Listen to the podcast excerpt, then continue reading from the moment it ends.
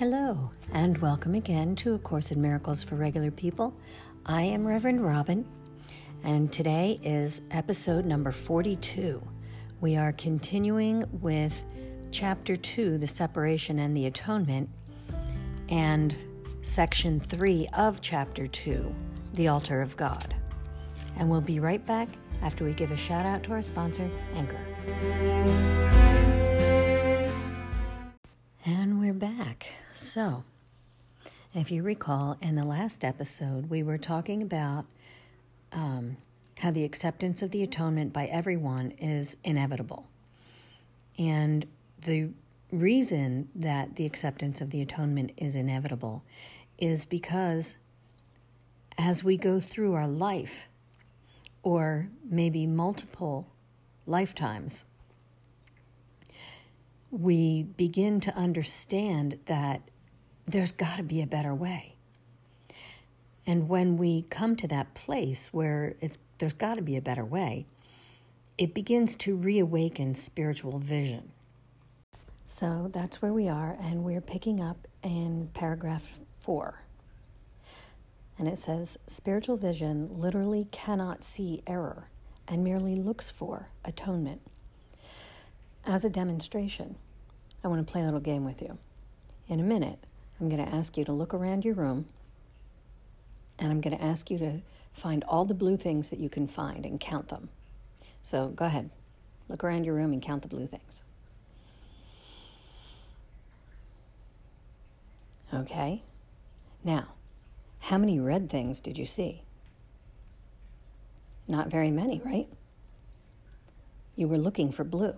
That's what you saw. So that's what spiritual vision is.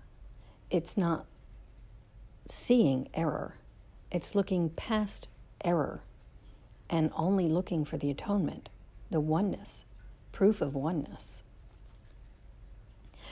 So all solutions the physical eye seeks dissolve.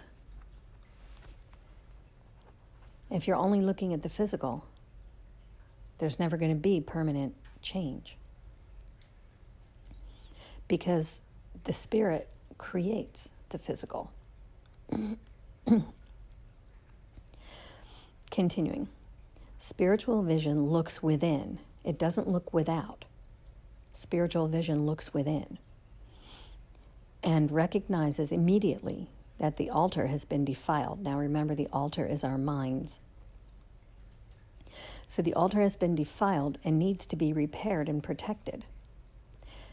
The atonement is the healing of the mind, and spiritual vision is looking for atonement, looking for the healing. Once the repair is made, the healing is affected, then the mind needs to be protected. And when I was studying this for this episode, in my mind, I saw a picture of like a silver ball, like enclosing my mind, protecting it. and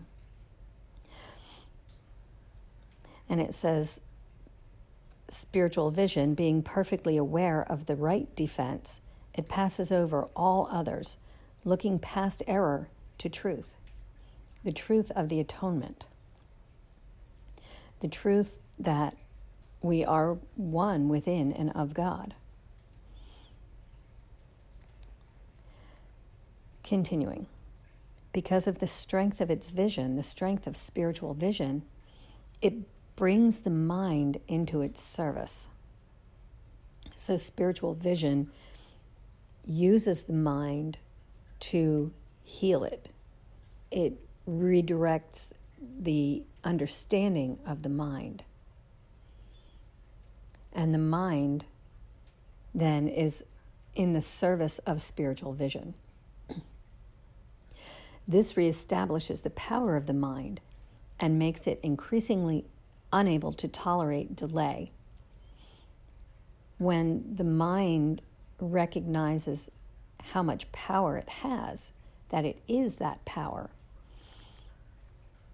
then it just makes us want more. It wants we want to reestablish that connection with God that atonement. Because we recognize that taking longer to do it will only add unnecessary pain. As a result, the mind becomes increasingly sensitive to what it once what it would once have regarded as a very minor intrusion of discomfort. So things that used to only bother you a little bit as far as your mindset or you know being mad at somebody else or whatever now even a feeling of irritation with someone else which yeah before we felt it but it really didn't mean anything just mild annoyance and now it's like wow that is not truth the truth is that that person or that situation or whatever it is can be seen and must be seen through spiritual vision.